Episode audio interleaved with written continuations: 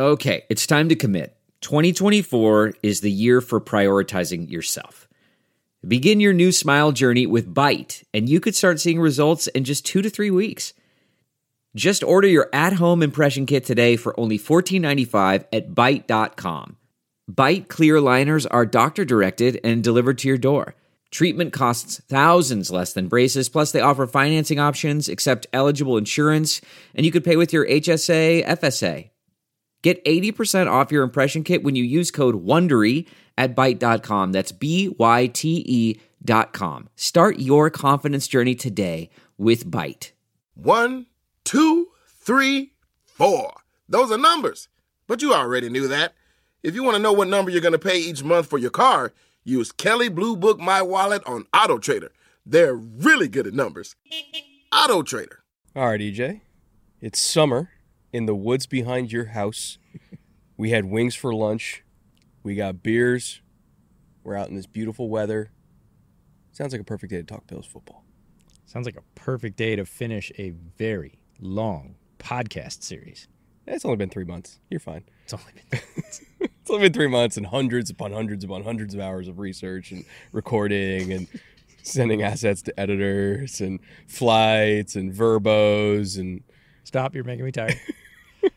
now, at been a least, at least we have an awesome team to cap it off with. technically speaking, the best team in the NFL. Now, best team in the NFL that unfortunately, due to injuries, perhaps did not accomplish what they should have last year. But by the numbers, this was far and away the most dangerous ball club in the entire National Football League, both on offense and on defense. Yeah, we've got numbers to prove it. Uh, it is a very timely, although just completely accidental reveal. Uh, they hold the top spot in our power countdown. And we're going to show you how we got that power score, but the Bills were number one in something, and this was it. We have a lot to go over today. So, uh, for the second to last time, Jay, Autumn, Anthony, please roll the intro.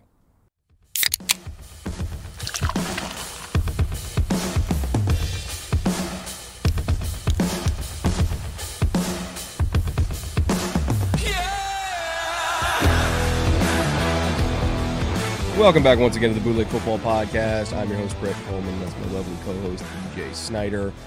As you know, talking Bills today, and as you also know, they had uh, an obscene analytics profile in 2022. The big story for 2023 is can they keep that going and finally, and I mean truly finally, pay off having an elite roster? God, I hope so. For everybody I know in Buffalo, for all the fans that knew how good this team was in 2022, God, I hope so. And I think they've got a decent shot to do it. This is not woe is you. They had to burn it all down. They didn't. The window is not closed. Uh, but let's talk a little bit about how good they were last year because they were like exceptionally historically good. So 2022, 13 and 3, first in the division, 7 and 1 at home, 6 and 2 on the road, 5 and 0 in their last 5 games. If you're looking for like how to roll into a championship series, this is the way to do it. Yeah, they were phenomenal, um, almost from start to finish. There was kind of a little mid-season danger zone when Josh was playing hurt. When ironically Josh playing hurt also forced them to switch their offense stylistically into a style that I felt was more efficient and better. And then as Josh got healthier, they kind of drifted back into being, you know, the fighting Josh Allen's. it's like, guys, you have ten other people in the field, please use them. Uh, and when you're a very quarterback reliant, or rather very reliant on your alien quarterback, and B when the defense takes an unfathomable amount of injuries, it eventually caught up to them to the point where they just couldn't get across the finish line. Um, but in the regular season, virtually from start to finish, they were, you know, either at the very top or very near the very top in every single statistical category. They just broke down when they could not afford to break down, which is January. So, those of you new to the series this year, we're doing an effectiveness summary. We talk about rushing offense, passing offense, rushing defense, passing defense, points scored, and points allowed. Now, for the rushing and passing, we base all those numbers off EPA per play, which is an efficiency stat, and we give their league ranks. This is the only team I can remember that for every single league rank, it's a single digit number. Yeah, I don't even, I don't think the Eagles did that. Nope. I don't think the Chiefs did it. Cowboys came close, but I, I'm pretty sure Buffalo is the only one. There is good reason for them having a great power score. We'll go through it. Rushing offense, ninth in the league. Passing offense, second in the league. Rush defense, seventh. Pass defense, also seventh. That is, those are exceptional marks. Points scored, 455. That was good enough for fourth in the entire league. Crazy. And points allowed, 286. They were the second best scoring defense in the NFL. And the fourth best scoring offense at the same time. Like that's that's almost unheard of to be that good on offense and defense at the same time. Like it's actually dumbfounding how good this team was. It did make me sad when I put the numbers together because I knew the team was good. We actually saw them in person versus Green Bay. We listened to all the preseason hype. We talked to our friends, Drew we, and Chris. We were part of the preseason hype. We picked them to win the Super Bowl. Everyone knew how good this team was going to be. And then we watched them go out and be that good. Bootleg power score, when you take those six numbers, add them up, divide by six, is five. That is number one with a bullet. It really was Buffalo's year. And like you said, unfortunate set of circumstances combined right at the end of the year when they couldn't afford it. And in a single elimination tournament like the playoffs, they had a bad day and they were out. That's the problem. They were on a knife's edge where, you know, when they were on the good side of the knife, they were literally unbeatable. And when they were on the bad side of the knife, which was Daquan Jones got hurt, all of a sudden they were very beatable. And it it's a weird thing to say about a Super Bowl contending team where like the thing that the thing that determines whether or not they can move on in the playoffs is is Daquan Jones healthy, but you saw their run defense without him. It was really not good. Like it, it's it's actually kind of crazy how much of a linchpin he was for them, and especially from a schematic perspective, which we'll get into in a second. Um, but you know, without him in the playoffs, a shaky run defense towards the end of the year just completely collapsed. Uh, which means drives got extended, third downs got made easier. They couldn't get off the field, and they just broke down, right? And uh, I, I truly hope for their sake this year that uh, their ability to win a Super Bowl is not reliant on hey, is our nose tackle healthy? Because that's that's not where you want to be as a team. No, I would love to see them. I just want to say run it back, and that sounds weird for a team that didn't go to the AFC Championship, but I just want to see them run it back. They have a good plan. We'll talk about Brandon Beane and the and the roster he's assembled. Sean McDermott and his staff. They are holding the line. They were on the line, lined up. They had it. They had it. They had it. they didn't get it. Looking at uh, their schematic information, which again, uh, we, we bring this up for every single team, try to give context to the EPA numbers. Uh, this defense took me by surprise, not going to lie, because I, I knew we were going to get quarters heavy uh, in terms of their cover schemes. They were 12th in quarters, they were 9th in quarter, quarter half. I knew that going into it because, again, I watched a lot of Bills tape and I saw them in quarters and quarter, quarter half a lot. What I didn't realize is that they were 11th in cover one. They played a lot of single high safety man coverage. And I, I did a little bit more contextual digging because I was like, how? How? I don't remember that. How did that happen? Um, and then it occurred to me, wait a minute. A lot of the time when I'm watching Bill's defense, I'm looking at like third down cutups and everything like that. Let me let me flip it onto early downs, yeah. and see what they ran. And if you break it down by down, in terms of their cover one percentage, um, this is a big reason why their run defense was so good was because they were uh, they were playing single high safety man coverage, meaning a safety is down in the box. So there's just more bodies down there. So you're getting a body for every single gap. Uh, coaches call it eight man spacing, which is basically like we are, no matter what, not going to be outnumbered down here. And they did that a lot on early downs to the point where on first down, they called cover one at the sixth highest rate in the NFL at 19.7%.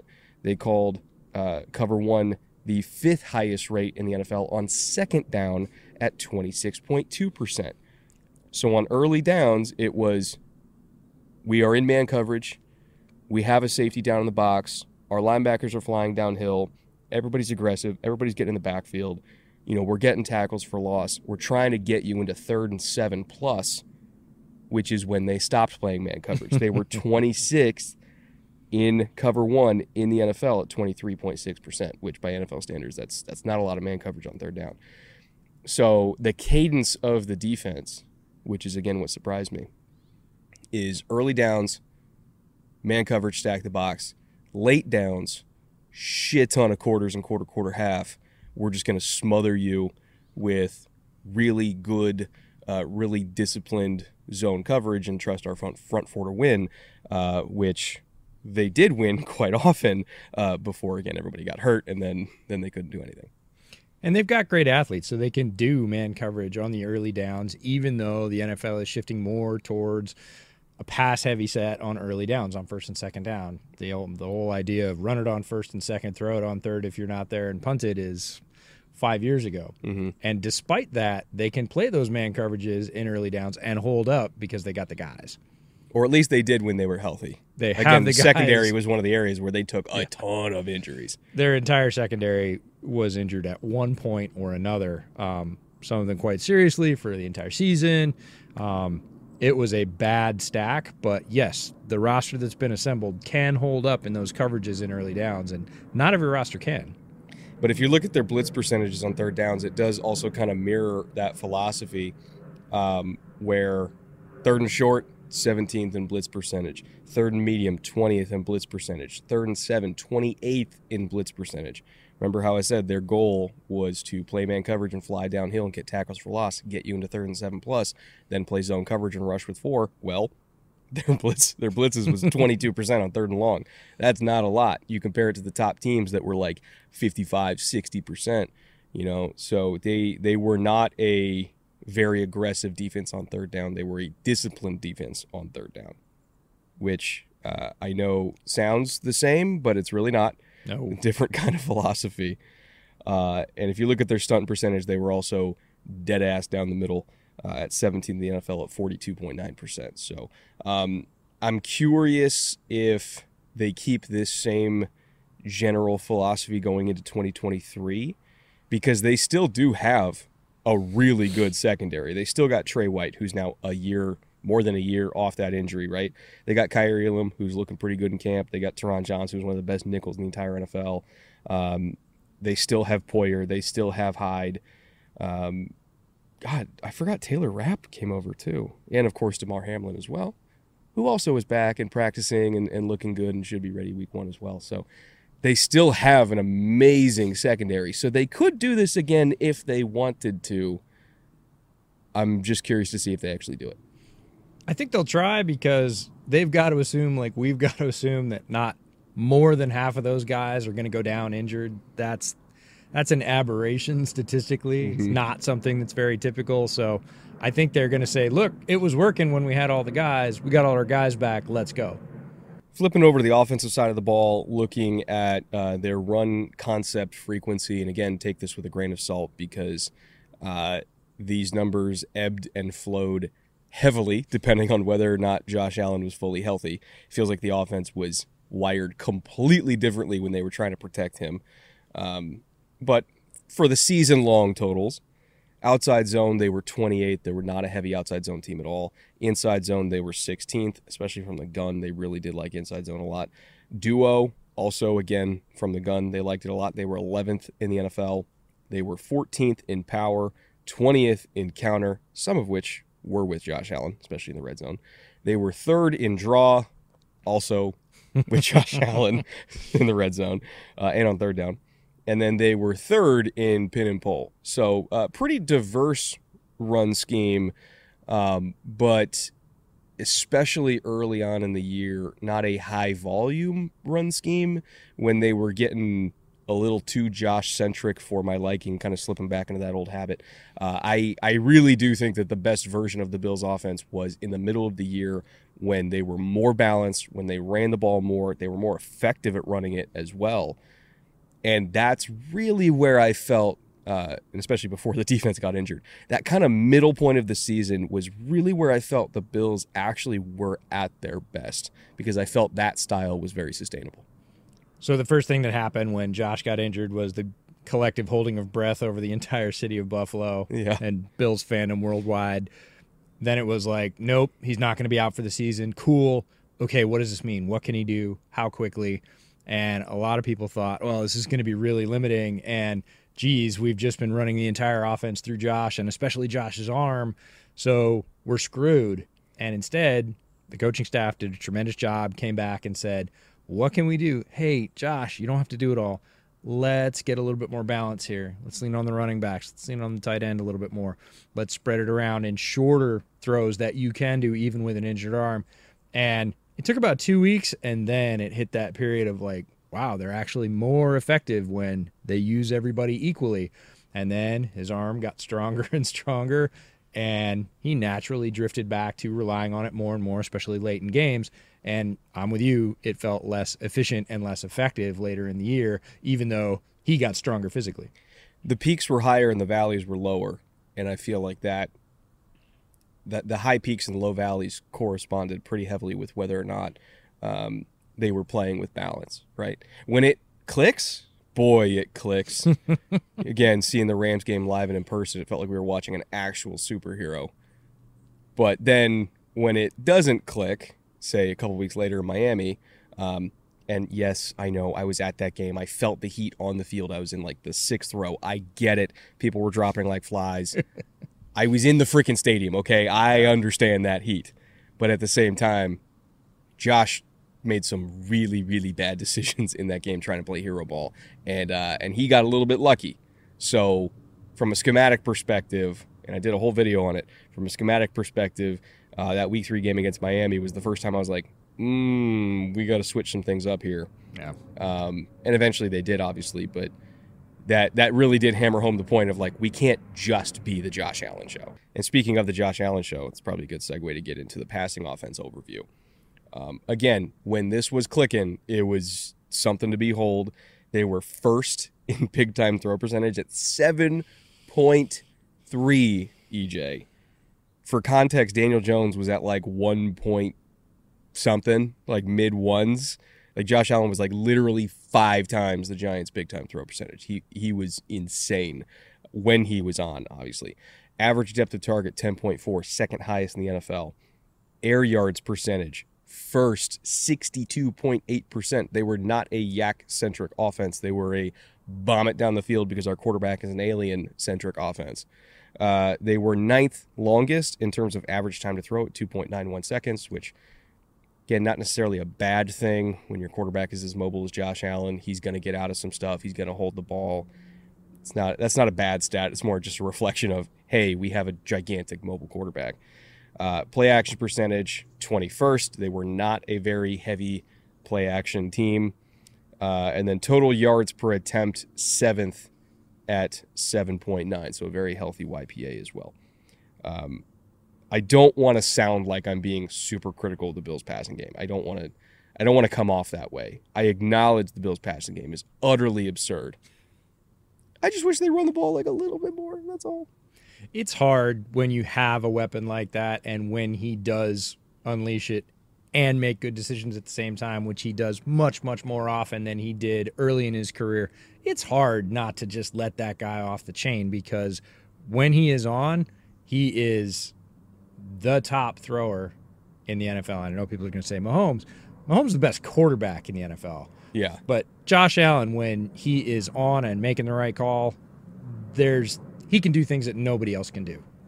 He's special. Like there's just really no other way to put it. He's just he's flat out special. And I'm happy that he's in Buffalo cuz Bills fans deserve to have a special quarterback. They they waited long enough for that. Um, flipping over to the power structure, looking at who's in charge of of captaining this ship over Josh Allen. Very stable structure, very good structure, one of the better ones in the league. And I would give them all the credit in the world for how they steered this ship through everything that happened last year. Not just the Damar Hamlin thing, which was incredible leadership from from Sean McDermott, right? And Zac Taylor as well. Give him credit too for for also acknowledging like we cannot play this football game. Yeah. But getting the team through the Damar Hamlin situation, uh, guiding the team through all the injuries they were taking, especially the secondary and Vaughn going down and Josh's injury, and it it takes a special leader to to somehow not completely implode. And this team won 13 games despite everything that happened. So I I give this coaching staff all the credit in the world for keeping their guys ready to play. Again, it was not their fault that they fell apart. It wasn't even really the players' fault that they fell apart. It was just injuries, right? The question though that I have for you is even though we love Sean McDermott, especially as a head coach, we even love Sean McDermott as a DC before he was a head coach. With Leslie Frazier, quote unquote, stepping aside for the year, whatever that means. Uh, who knows if he'll be back in 2024? I don't know. I, I guess we'll find out then. Um, but with Leslie Frazier stepping away for a year or more, and Sean McDermott taking over reportedly defensive play calling duties, how much do you think that changes Sean McDermott, the head coach, now that he also essentially has to be the DC as well? I think a little less given his tenure. If it was something he was trying to do, as a lot of new head coaches do, which we see a lot of new head coaches keep their offensive play calling uh, because that's what got them the job. Um, we don't really see, for the most part, new coaches keep the defensive play calling, but McDermott's been there and done that. He has done the CEO role, and he obviously comes from a defensive background, but he's done both. I feel better about his ability to slip into it. I still wish he had more help, but I'm better with it now than I would have been if he tried to do it when he came on board. I'm not going to doubt him, that's for sure. Uh, more so, I'm just very interested to see to see how that affects him because he's been a great head coach. And he's been a great defensive coordinator. Never had to do both at the same time. So this season, I have to imagine there will be a little bit of a learning curve there. So we'll see how it works out. Um, but the rest of the power structure in Buffalo is more than capable of uh, of sharing the load there because they have one of the the better front offices and one of the better overall coaching staffs, I think, in the NFL. And, and the proof is the fact that they're a really good team that constantly wins a lot of games. Start to the top with GM Brandon Beane. Um, came on, really restructured this roster, has a very good roster, um, a roster that gets poached every year. That's what happens when you win a lot of games. And they have had a plan for succession. They have had good drafts. Uh, they have been smart for the most part in free agency. And he has kept this team, from a roster standpoint, near the top of the league. That roster has fueled Buffalo to all their success. McDermott pulling all the right levers with those players and, quite frankly, contributing to getting them on board. Um, these two have worked very well together, and we've said this throughout this series. The best teams have a strong handshake between GM and coach, and the Bills have a very strong handshake between those two. Coordinators, the assistant head coach and defensive line coach is Eric Washington. The OC is Ken Dorsey, his second year in that role. Of course, he was the quarterback's coach before that, so he has a lot of familiarity with Josh and the rest of the offense. Defensive coordinator is officially vacant, but McDermott's going to be manning that for now. And the special teams coordinator, Matthew Smiley. Again, this wasn't a lack of coaching. This wasn't horrible game management. This wasn't, you know, just bad luck. It was a mm-hmm. combination of half the team being wiped out by injuries and all the other situations that you mentioned, which were exceptional. They held the team together very well. They won a ton of games, but they couldn't push the ball over the finish line. We'll see if they can do it this year. The assistants underneath those coordinators also should be mentioned. Aaron Kromer, one of the best offensive line coaches in the NFL, uh, as well as run game coordinator. Uh, spent time in, with six teams in various coaching roles. Started coaching in 1990. He's a seasoned, a vet as they come, and also a very, very, very good offensive line coach, as evidenced by the fact that he's turned some some pieces that they didn't invest a whole lot of money in or didn't invest, you know, high draft capital in and, and turn them into very capable starters over and over and over and over and over again. Uh, so credit to him for that.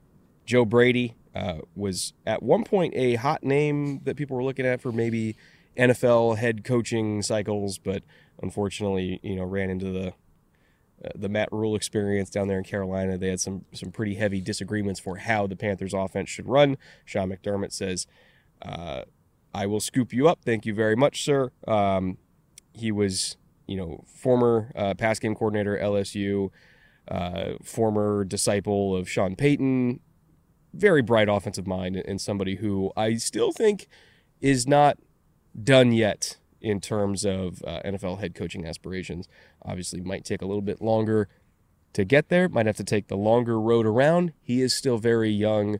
And uh, once Ken Dorsey inevitably ends up getting a job somewhere, I would imagine he's going to slip into that coordinator role and then, and then be right back in line for that.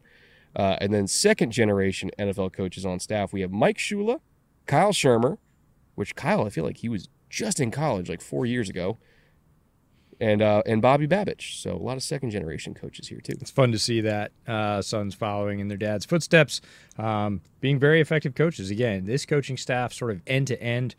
There's not a lot of places you can poke holes in it and go, well, they're really strong over here, but we're not going to talk about that guy. um, there was a little bit of that with Leslie. And speaking of the Bills defense, by the way, I know that you haven't looked at these yet.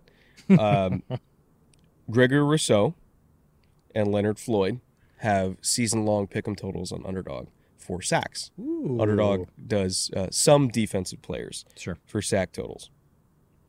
They're both at seven and a half, Ooh. Which is like right on the line for both of them. For me, with the role that I think Leonard Floyd is going to play, Mhm. and with what I think Gregory Rousseau can do as somebody who can play both inside and outside, I would go higher on Rousseau at seven and a half or more sacks. I think I'd go under on Floyd, but only just barely. It's exactly what I was going to say for both. Is I'll take a tick over for Rousseau. I think he's due for a little. He's already had a bit of a breakout, but another sort of mini breakout, or or you know, rising up to the next plateau of his ability. Leonard Floyd, a little bit more known, is going to be a very good and versatile player, but has never been a huge sack threat. he d- he's a dirty work kind of guy. Like when I think of of Floyd, I think of him as somebody who's good at going forwards and backwards. You can drop him into coverage. He plays the run really well. He could play off ball. He could play on the line. Again, I'm not entirely sure he's going to be a full time edge for them. I think they're going to do a little bit of everything with him because that's what he's always done is a little bit of everything, and mainly because of that, uh, I, I have him a little under seven and a half. Uh, by the way, the offensive totals. There's a lot of them. Strange. Josh Allen, one of the highest passing yards totals I've seen at 4,300. Yep. It's tempting for me to say lower just because it's hard to throw for 4,300 in the NFL, but at the same time, it's Josh Allen, and I don't dare bet against him. So I'll go higher on that one. Sure, fine. Uh, 32 and a half passing touchdowns. Again, that is a tough number to hit year after year, but I I don't feel comfortable going going lower on anything for Josh Allen. I also don't don't feel comfortable going lower on interceptions. He's at 13 and a half and I still feel like in year 6 or whatever at right now, there's still like one or two throws a game where I'm like, "Dear God, Josh, what are you doing?" So I, I can't definitively say he's going to throw less than 14 picks either. For me, it feels like one or two games a year where he just sort of reverts. It's not long stretches, um, and it's not game after game after game. He doesn't string those games together. But there's a couple. Maybe it's even down to halves, but it's like, what are you doing? Well, uh, in the Green Bay game that we went to, everything was locked up. They were good to go. Like they were kicking the shit out of him. And then Josh just got a wild hair and started giving the ball away and let Green Bay back into the game. And and he just he just does that. And eh, like I know all the guys that cover one, they call it Sugar Rush Josh, where he's just like, I'm gonna make a play. And it's like, you don't have to do that. Please, please do not do that. And it's always in the red zone or it's always on third down and it's it's only a few times a game, but it's like soul crushing whenever it happens because you know it's like very preventable mistakes. If he just cuts those two or three plays out per week, he's not going to throw 14 picks. But also, I just I have yet to see him cut out those two to three plays a week. Not true. I was sitting right next to you when you saw it. What do you mean? The game at SoFi. Okay, that that week one game, everything worked. Right. They And could not so go you- wrong. You have seen it. And we looked at each other. So we saw him twice in the stands last year. That game, we looked at each other and we went, if he does this, this team is unstoppable. If he, he plays didn't. like this, this team is unstoppable. And in Green Bay, he threw that pick, and we looked at each other and we went, "Bad Josh." Like there's good Josh, which is most of the time. Again, we are not heaping on Josh Allen. He is we've called him an alien and rightfully so. We've said that it's legitimate that his season throwing line is 4300 yards and it is. 30 plus touchdowns and it is. But there is still those times even if it's only a half or or maybe a game where you just go, "What are you doing?" Yeah, people always say that uh, Mahomes is the new Brett Favre, and I'm like, no, he's not. Like, Josh is the new Brett Favre. Yeah, and he, I would say even at this point in Josh's career, he is more dialed than Favre almost ever was. Because I would say the MVP years for Brett were comparable, but that's like the normal for Josh. So he could very easily surpass Brett's legacy. I mean, obviously, it would take winning a Super Bowl or two to do that. Uh, but he could very easily surpass Brett's legacy, like before he even gets 10 years in the league. Like, Yeah. that's how good he is. and Buffalo fans would be fine with that if it Oh, just I'm took sure winning a couple it. Super Bowls. But it seemed like, um, except for I'll say about two to three years of Brett Favre's career where he really had a handle on it. So early in his career, it was rampant. Finally got it under control. Had a very good section in the middle of his career, and then at the end of his career, he would do it again. he would just light it up, let it loose, questionable calls. Uh, I feel like again, Josh, where he is right now, is at the level Brett was at in the middle of those years. Like 96 ish. when he's just Yeah. absolutely clicking and looked unbeatable. That's what that Rams game looked like. Yeah, he just has to do it more. That's it. Uh, other numbers here that you may find interesting. James Cook is at 600 yards for the season, by the way.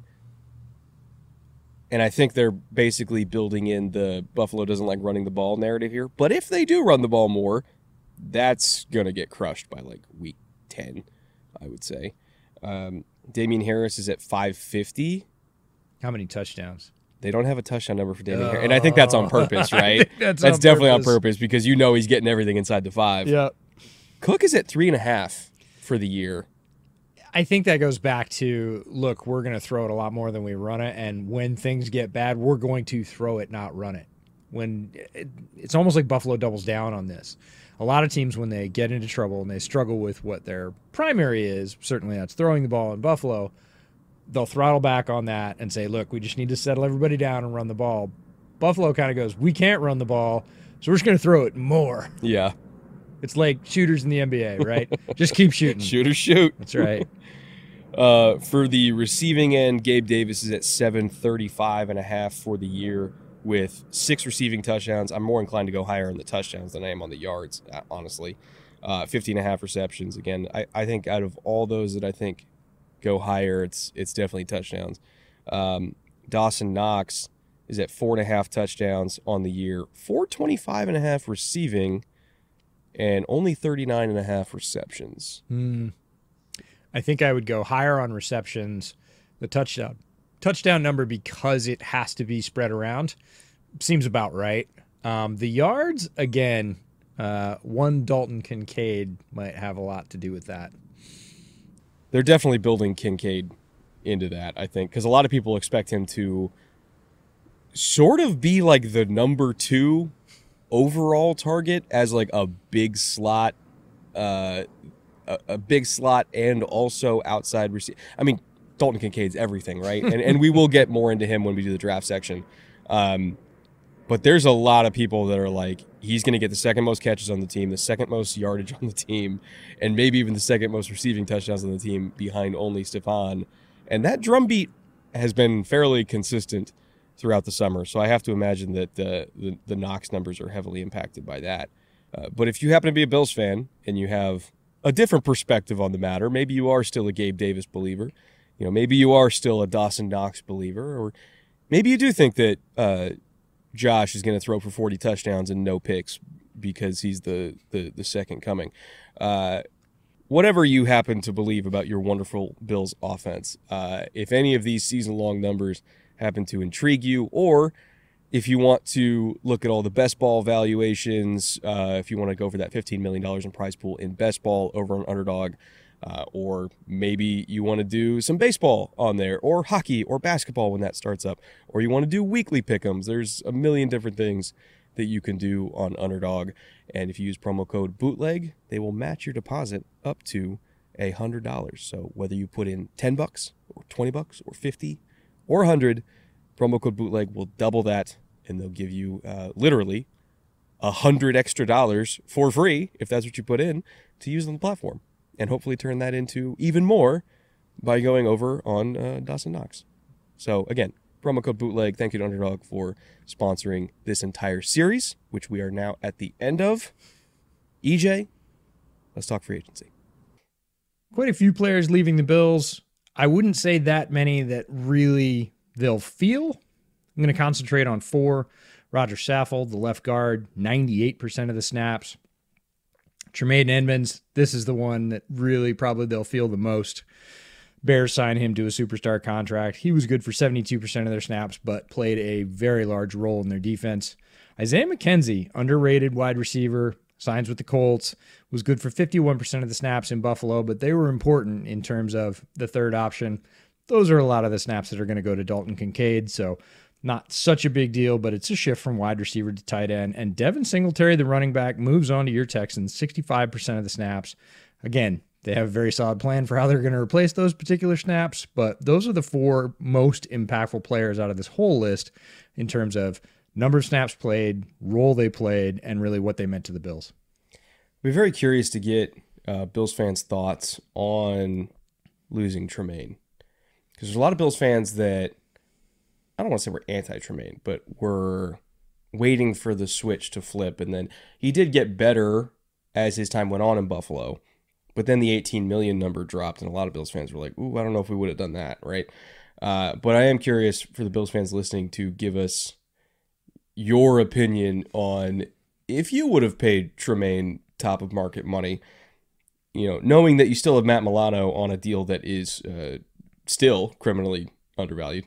Uh, and it was even when he signed it, like we said that at the time, like, oh, that is not enough money for Matt Milano. Uh, but, you know, you're staring down the barrel of Matt Milano and Terrel Bernard being the new linebacker duo rather than Matt Milano and Tremaine Edmunds. And Bernard and Edmunds are very different players. So I'd, I'd love to get Bills fans' thoughts on that. Uh, if if you would have given him the 18 million, if you could.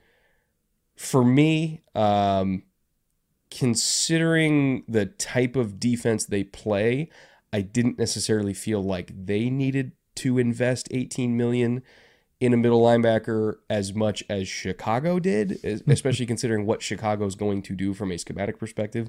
A lot of Tampa 2 needing a big, rangy, athletic 6'5 guy that can run the pole down the middle.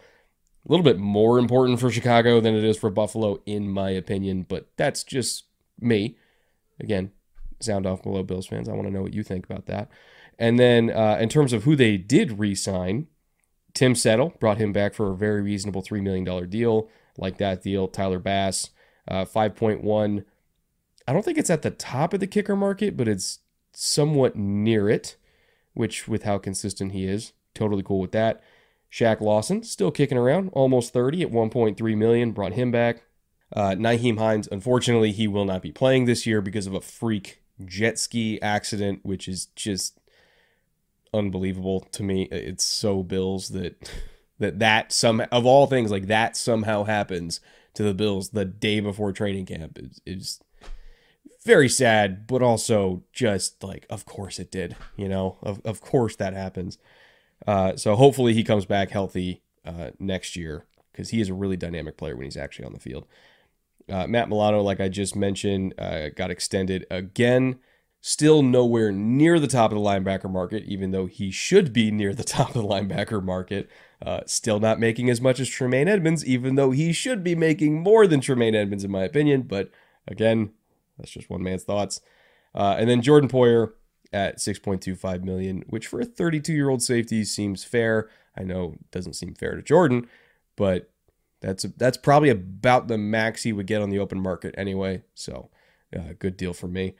Also, Jordan Phillips at three million, Ed Oliver at seventeen million. That one I'm not sure how I feel about yet. Like I get it, it's not even close to the top of the DT market. Like you've got Uh, you know, Jeff Simmons at like 22 and a half. Uh, if I recall correctly, Quinnen's at like 24 and a half, something like that. AD's 30 plus. So it's not like he's being super highly paid, but at the same time, I'm I'm not sure I'm all in favor of of that particular deal, at least at that particular number for Ed Oliver. I think he's fine, but 17 was a little rich for me. Uh, and then Dane Jackson at two million um, to be probably their CB2 this year, I think. Just looking at the depth chart, uh, it's either him or Kaiir Elam. Um, and I, and I guess we'll see at the camp battle there. But either way, even if he's CB4, two million is pretty reasonable. Shout out to Dane, first guy we ever interviewed together, 2020 Senior Bowl. Great dude as well. I- Did I tell you I met his trainer when I was in Pittsburgh? Uh, no. Yeah. So my buddy from the NFL, who I was in Pittsburgh with, one of his uh, childhood friends came over for a barbecue, and again, this Pittsburgh area, right? Dane went to Pitt, grew up in the area, and it was his trainer, and that's what he does for. I mean, they went to high school together, but he grew up and now he trains NFL players and stuff like that. And Dane's one of his guys. That's was like, crazy. no way, small world. That's Anyway. really cool. As far as Ed Oliver goes, I think that number from the Bills is we like you this much. We like you. We want to keep you. We're willing to pay this much. No, it's not the top of the market, but you also don't have top of market skills. You have some that are very, very good, and you have others that are not great. So, again, we like you at this number. And Oliver, you know, probably looked around and said, okay, I like being here. I know the system. I know that I can have success. I trust my coaches. I'd prefer to get paid a little bit more, but I'm not sure that's going to happen somewhere else either. Don't want to be more than an hour away from Bar Bill. I get it. I really do. Cajun honey butter barbecue. No, is it Cajun Cajun honey butter barbecue? I think that's what the flavor we had was. And like, yeah, I, I, thought bourbon was in there somewhere. Uh, it, maybe I don't know. it's a very convoluted uh, flavor name, but good God, it's delicious. So I get you. I get you, Ed. I'd want to stay there too. Looking at third party additions, uh, by the way, in terms of uh, people that have come in from other teams now to be within the vicinity of Bar Bill, uh, clearly the only reason. Uh, Trent Sherfield they brought in from the Dolphins at 1.7 million or 1.8 ish. Damien Harris, like we mentioned before, he's going to be the hammer inside the red zone and also probably the short yardage back and maybe even the fourth quarter grinder as well uh, at a very reasonable $1.8 million deal himself. Leonard Floyd kicking around still at the ripe age of 31 at 7 million per year. Uh, Deonte Harty, kind of little gadget player there. Maybe give them a little bit of that YAC element that they've been missing. Uh, also a good returner as well. 4.75 million for him. Poona Ford, who hopefully uh, will give them another run stopping presence on the interior defensive line. Uh, mainly because I just I don't think that's I don't think that's what Ed is there to do. Like if you watched Ed against Miami, he got his lunch money taken on outside zone over and over and over again. Hence why when Daquan went out, they didn't really have anybody else that could stop the run. I think they're bringing in Poona to add into that rotation of like, we know what Ed is and we know what Ed isn't. Poona, your job, go kill the run game. He's going to do that for them. Uh, and then Kyle Allen, backup to the backup. And then uh, Greg Mancz also uh, brought him in from the Vikings to be uh, probably the the backup center as well at 1.2 million. So they did throw around a little bit of money for third party free agents, but they spent most of their cash on uh, high dollar either retentions, extensions, uh, raises, however you want to phrase it for uh, Milano and Ed Oliver. I think Leonard Floyd is a really good addition for them because he's going to do, and this is going to sound weird, some of the Tremaine Edmunds things. I could see it. It it's going to be the things that Tremaine Edmunds did sideline to sideline. It's going to be those things in the sort of short five yard area, getting out towards the edge. Floyd's always been an excellent operator in that area. He's got a tremendously long arms, so he can really clog a passing lane. He's not going to be the true sack threat. He's listed an edge, and that was why a lot of people got on him or called him a bust in Chicago. Is he never racked up big double digit sack numbers? It's just not his game. He could penetrate. He could get a lot of pressures. He definitely can string out the run to the edge, which is the piece that's going to look a little bit like, hey, if we have to replace Tremaine Edmunds and we're going to use two or three players to do bits of it, that's the bit that Floyd's going to do. Damien Harris is addition by subtraction from a rival. I love that move. Um, and then Deonte Harty, mm, keep an eye on him. I think he's going to be a little bit more impactful in Buffalo than people are thinking. Has almost no name recognition, but they didn't give him almost five million compared to some other wide receivers like Sherfield, who they gave 1.7 by accident. No, no, they did not. Uh, he is he is there to play a a very specific but also very important role. Um, I think overall they had a pretty nice March. Again, they didn't spend the money exactly the same way I would have spent it, but I also don't think they spent it poorly necessarily. Um, they they definitely wanted to keep their window as open as humanly possible and damn the future. I think in a couple years, I I think their contracts that they're in right now uh, could get a little messy. But also, if they win a Super Bowl between now and then, I don't really think they're going to care. So screw it, I guess. Um, but one thing that will help them to uh, to stay afloat if and when these eventual contract balloons pop is nailing the draft and continuing to get cheap talent that is good talent. Looking at their draft class here, it wasn't the biggest in the world. They only had six picks, but in particular, their first three I thought were really, really good, and at least a couple of them could be foundational pieces for the future. And I actually thought their back three, for what they were in terms of being late round choices, were really excellent. We'll talk about that as well. But right up top, round one, pick 25. We've talked about him a couple times already. Tight end Dalton Kincaid out of Utah. My first offensive 10 gem when we did our 10 gems pre draft special.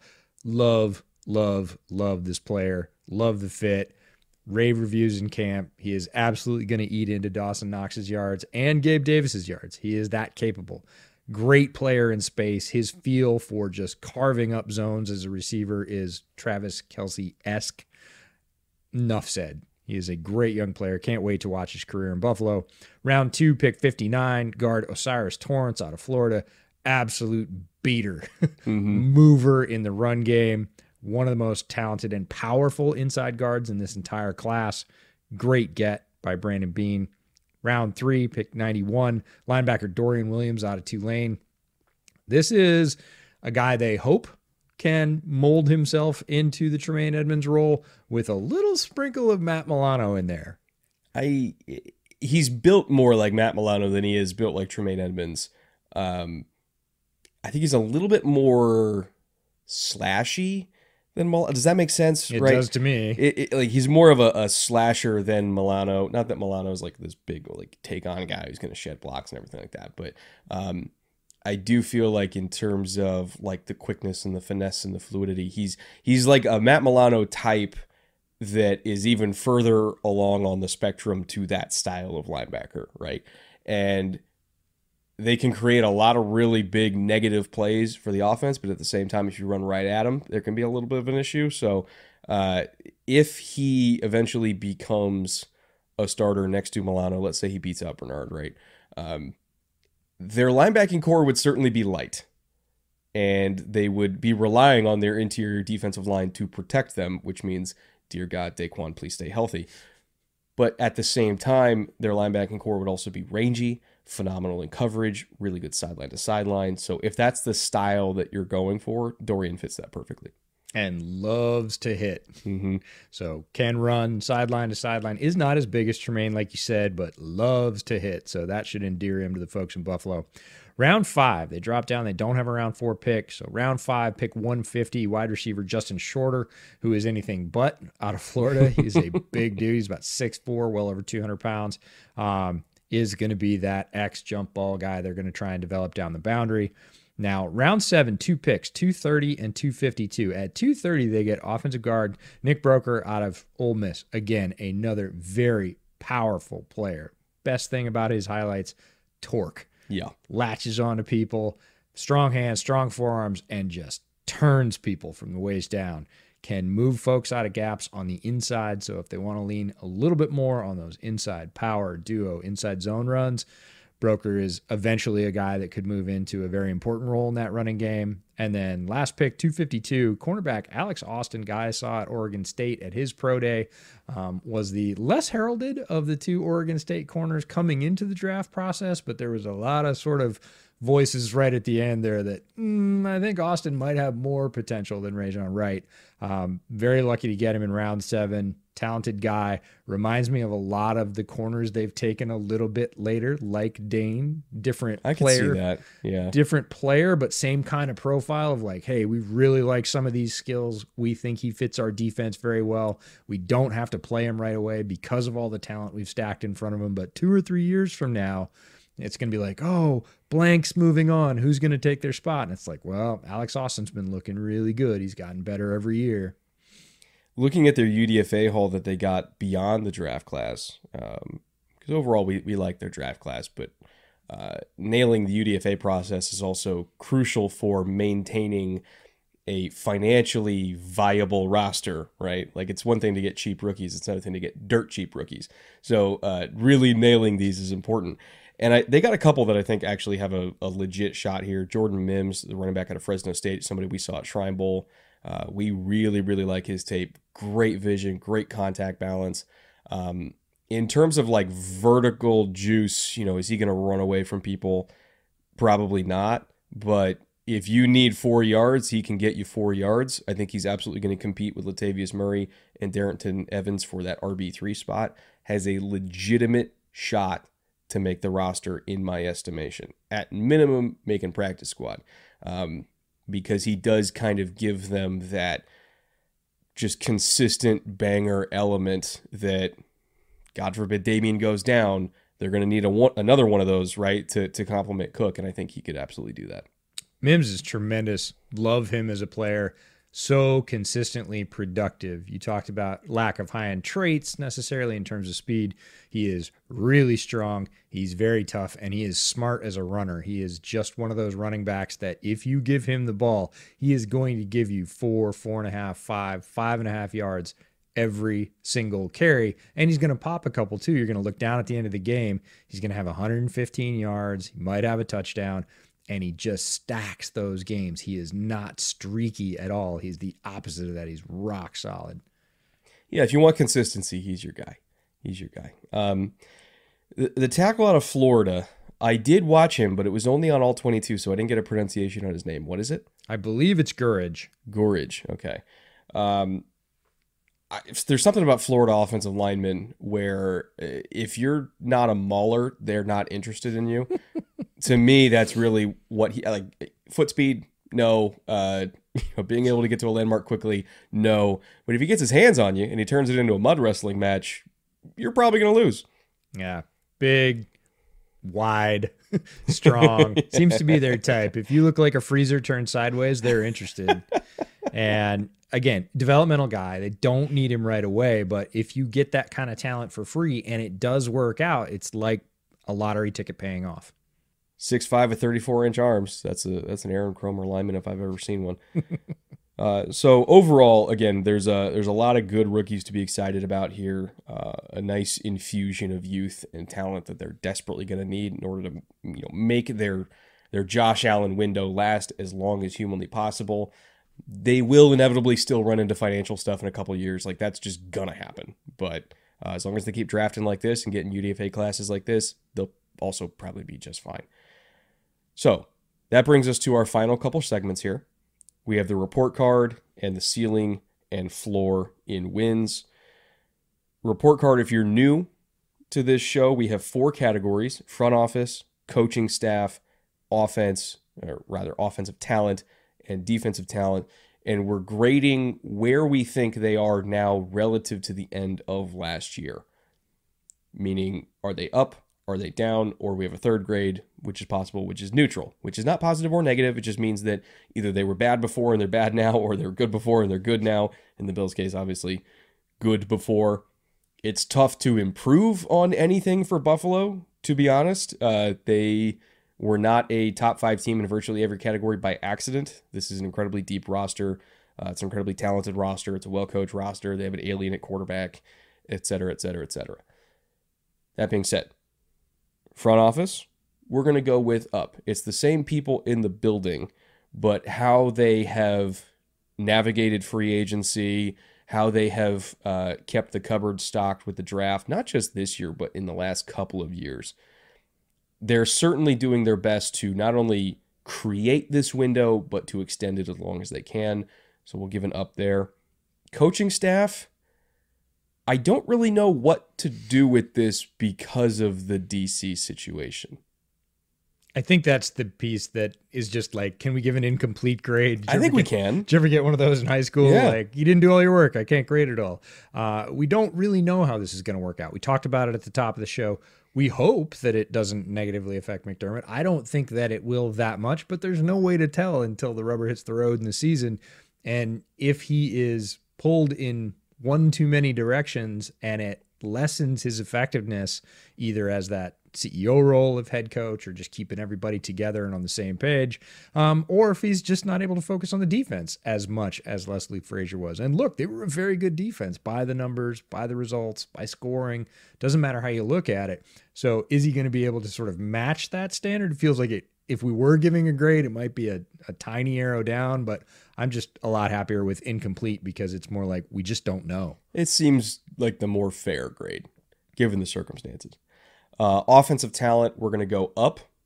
Um, slightly up, I would say, not like massively up. They were already a really talented offense, but um, you know, with adding in Harris, uh, with adding Dalton Kincaid, adding uh, Torrence as at minimum really good depth, but potentially a starter sooner rather than later uh, if he plays like we think he can play. Um, I would go slightly up there for overall offensive talent. Uh, defensive talent, we'll go neutral. They were really good last year, and as long as they're healthy, they're going to be really good this year. You know, adding in Poona is nice, but overall, the the core is roughly the same of what it was last year, minus Tremaine. Um, I, I would say that's it's fair to put it at neutral. it feels that way to me. I don't, again, they were very good in every category we measured. Again, single digit grades in terms of their league rank for all the categories we talked about.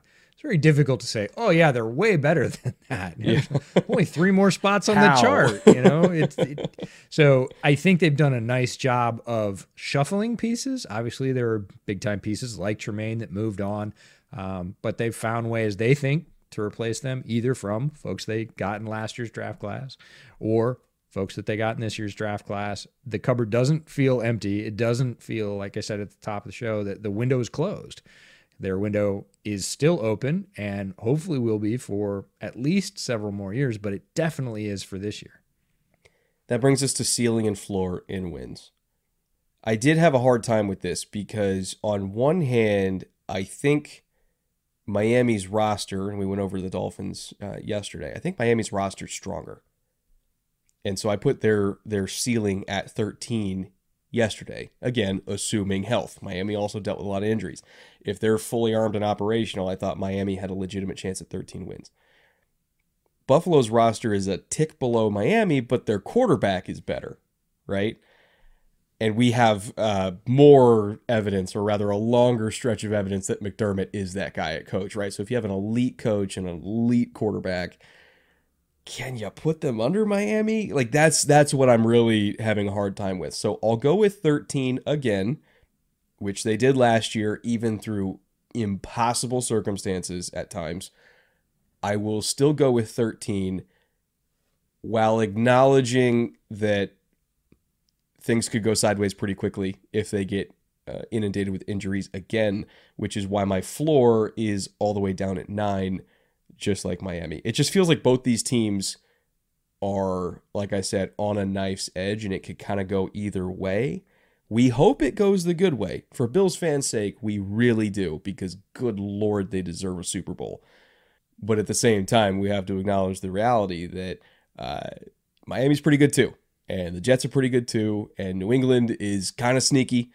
And they're going to rip off some wins from this team as it is. And they're still, in my opinion, only a couple key injuries away from uh, from having a lot of trouble again. So uh, we're hoping for it. We're praying for it. We think Bills fans uh, have waited long enough for a Super Bowl, but it's going to be a tough road. Yeah, my ceiling's at 13 as well because look, it's a 17 game season. That's only four losses. This is extremely difficult in the current iteration of the NFL to only lose four games, especially when you're in a division that's as tough as the AFC East. All the other teams around them either are as good as they were last year or got significantly better.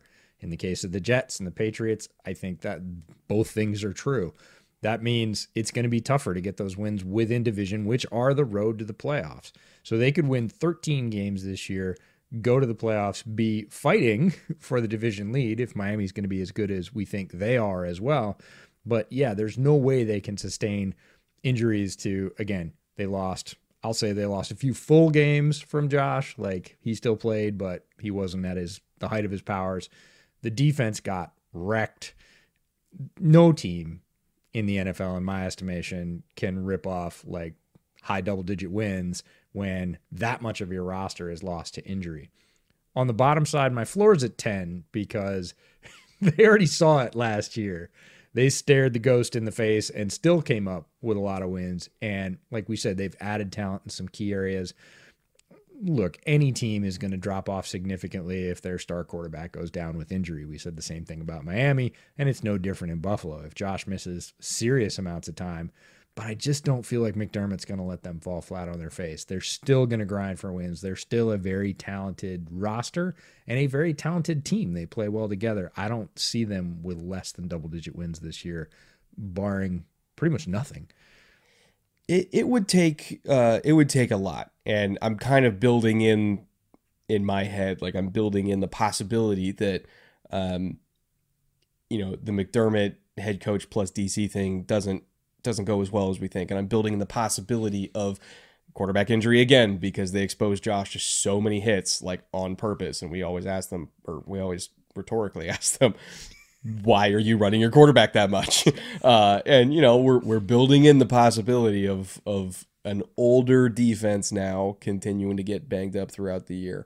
So I I don't think they're ever going to be below 500. Like that's that's not possible, but they they could slip to third in the division if everything goes wrong again because the Jets are not a slouch and the Patriots are not a slouch. Like they kind of don't really have the margin for error, right? They're theoretically better than every team in the division, theoretically, but it's not easy. It's really not easy. The AFC East is a beastly division. So they're going to have to be on top of it from week one all the way to the end of the season. Um, overall, though, I know that sounds negative, but we're just we're trying to to set real expectations here. Uh, it's a tremendous team. They have as good a chance as anybody as finally doing this thing, finally getting over the hump. And if Buffalo gets to throw that parade this year, EJ and I will be there with bells on because we love Buffalo. We love going to Buffalo. We love Bills Mafia. EJ drank out of a fucking bowling ball last year at a And- tailgate And is still here. and is still alive somehow. So uh, we we have we have deep connections to this fan base, and we hope the best for them. Um, but it's going to be a tough year. It's going to be a tough year. That's it's a really really competitive division and competitive conference. Uh, as you might have noticed, by the way, our camera's overheated, so we're we're back to doing the whole off-screen spooky voice graphic thing. But if you enjoyed the show, if you stuck around during the entire series, make sure to come back one more episode tomorrow where we're picking a division winner. As we alluded, Miami's really good and the Jets are really good. It's not a, not a slam dunk that Buffalo's got this division wrapped up. So make sure to come back tomorrow because not only we're picking division winner, we're also picking MVP of the division, offensive defensive player of the, of the division, rookies of the year, coach of the year, etc., etc. So uh, jam packed show tomorrow. EJ, I will see you there.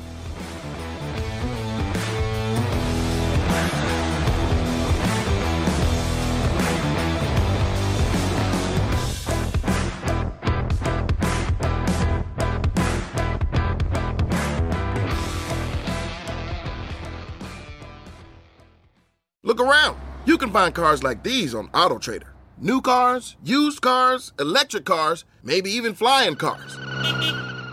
Okay, no flying cars, but as soon as they get invented, they'll be on AutoTrader. Just you wait. AutoTrader.